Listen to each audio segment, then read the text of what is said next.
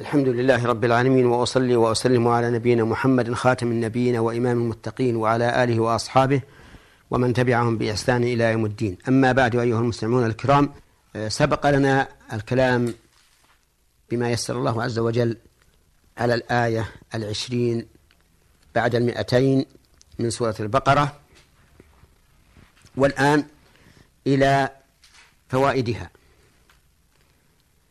من فوائد الآية الكريمة أنه ينبغي الإنسان أن يفكر في أمر الدنيا والآخرة ليرجح ما يرى أنه أرجح وقد سبق الكلام على هذه الفائدة وبينا أن الآخرة كما وصفها الله عز وجل خير وأبقى. من فوائد الآية الكريمة حرص الصحابة رضي الله عنهم على دينهم وعلى ما يبرئ ذممهم حيث تحرجوا من مخالطة اليتامى فسألوا النبي صلى الله عليه وعلى آله وسلم عن شأنهم.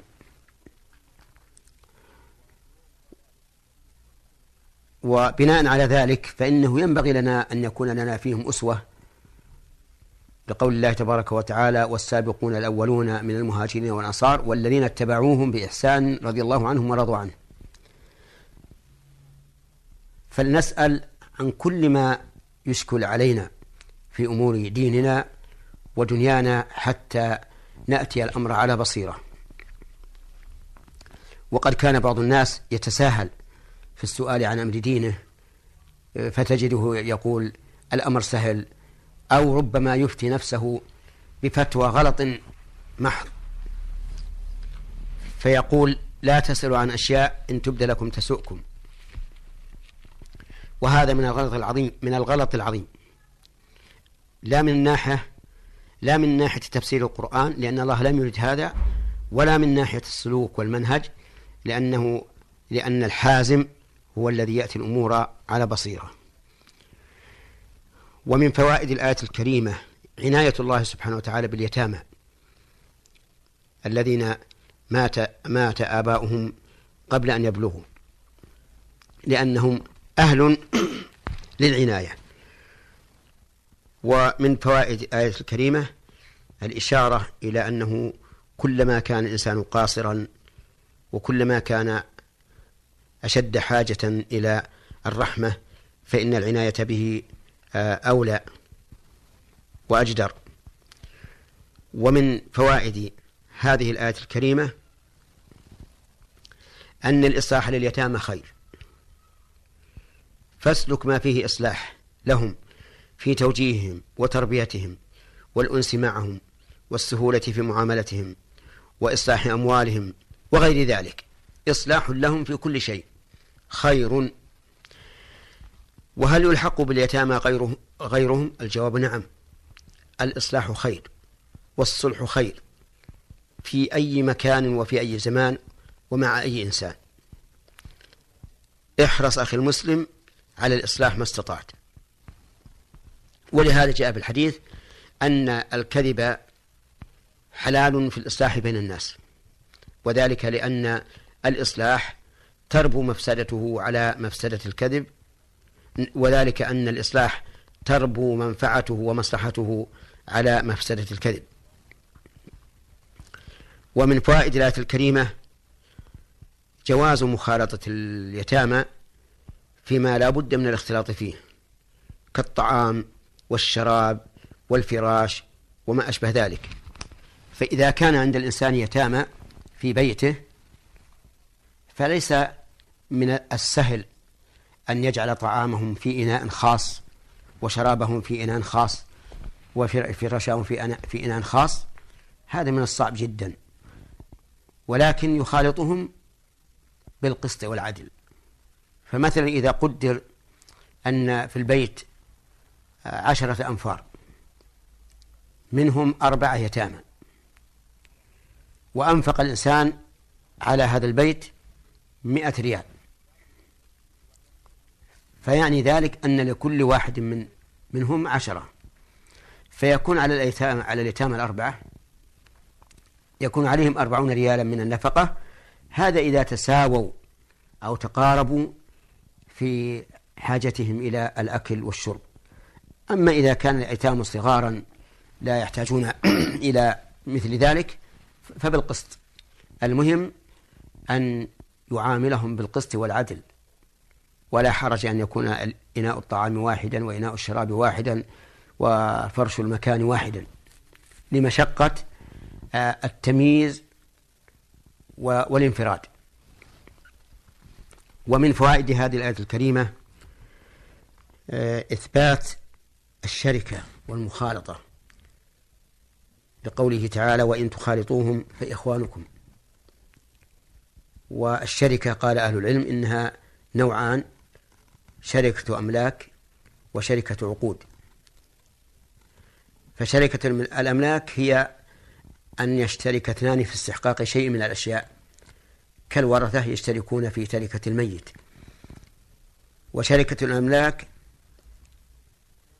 أن وشركة العقود أن يشترك اثنان فأكثر في التصرف ومن ذلك المضاربة وهي أن يعطي شخصا مالا يتجر به والربح بينه وبينه على حسب ما اشترطاه فيقول مثلا آه، خذ هذه عشرة آلاف ريال اتجر بها والربح بيننا أنصافا أو أثلاثا لك ثلث ولي ثلثاه. أو أرباعا لك ربع ولي ثلاثة أرباعه أو ما أشبه ذلك. المهم أن الدين الإسلامي أثبت مبدأ الخلطة والشركة. ومن فوائد هذه الآية الكريمة الإشارة إلى الحنو والعطف على اليتامى لقوله فإخوانكم. وهذه كلمة تشعر الإنسان باللطف واللين والرحمة واتباع المصالح في حقوق اليتامى لأنهم إخوان. ومن فوائد الآية الكريمة سعة علم الله تعالى وإحاطته بكل شيء لقوله تعالى والله يعلم المفسد من المصلح. ومن فوائدها التحذير من الإفساد لأن الإنسان متى علم أن الله تعالى يعلم ذلك فسوف يحذر منه غاية الحذر خوفا من عقاب الله. ومن فوائدها آه، الحث على الإصلاح. لأنه إذا كان الإنسان يعلم أن أن الله يعلم إصلاحه فسوف يسعى بالإصلاح طلبا لثواب الله عز وجل. ومن فوائد الآية الكريمة انتفاء العسر والمشقة في هذه الشريعة الإسلامية والحمد لله. لقول الله تعالى ولو شاء الله لأعنتكم أي أي لشق عليكم كما سبق في التفسير. والملة الإسلامية هي الملة الحنيفية السمحة. والدين الإسلامي هو دين اليسر. كما قال النبي صلى الله عليه وعلى آله وسلم إن الدين يسر ولن يشاد الدين أحد إلا غلبه. وقال وهو يبعث البعوث يسروا ولا تعسروا. فإنما نعم يسروا ولا تعسروا وبشروا ولا تنفروا فإنما بعثتم ميسرين ولم تبعثوا معسرين. والنصوص في هذا بينات واضحة. قال الله عز وجل لا يكلف الله نفسا إلا وسعها. لها ما كسبت وعليها ما اكتسبت. ربنا لا تؤاخذنا إن نسينا وأخطأنا قال الله تعالى قد فعلت. ربنا ولا تحمل علينا إصرا كما حملته على الذين من قبلنا. قال الله تعالى قد فعلت. ربنا ولا تحملنا ما لا طاقة لنا به. واعف عنا واغفر لنا وارحمنا أنت مولانا فانصرنا على القوم الكافرين. قال الله قد, قد فعلت. فاستجاب الله لنا في هذه في هذه الجمل الدعائية. ومنها ربنا لا تؤاخذنا إن نسينا وأخطأنا لأن عدم المؤاخذة على اللسان والخطأ من التيسير. ومن فوائد الآية الكريمة إثبات هذين الاسمين لله العزيز والحكيم. فبالعزة يكون تمام السلطان. وبالحكمة يكون تمام الفعل. لأن أفعال الله تعالى كلها مبنية على الحكمة. ومن فوائد هذه الآية الكريمة أن الإنسان متى آمن بأن الله عزيز فسوف يخشى عقابه ويرجو ثوابه. لأن من معنى العزيز الغالب الذي لا يغلب القاهر الذي لا يقهر المجير الذي لا يجار عليه. ومن فوائد الآية الكريمة أن الإنسان يطمئن لما يقع من أقدار الله تعالى ويطمئن لما حصل من شرع الله لأنه مبني على الحكمة. ومتى علمت أن الله لا يقدر شيئا إلا لحكمة اطمأننت إليه ورضيت به واقتنعت به. وكذلك إذا علمت أن الله لا يشرع شيئا أي لا يوجب ولا يحرم ولا يحلل إلا ما تقتضيه الحكمة فإنك تطمئن إلى ذلك كثيرا ولا تنازع الله تعالى لا في قدره ولا في شرعه. إن الله عزيز حكيم. أسأل الله سبحانه وتعالى أن يجعلنا جميعا من المطمئنين بشريعته الراضين بقضائه وقدره إنه على كل شيء قدير. والحمد لله رب العالمين وصلى الله وسلم على نبينا محمد وعلى آله وأصحابه أجمعين. وإلى حلقة قادمة إن شاء الله. والسلام عليكم ورحمة الله وبركاته.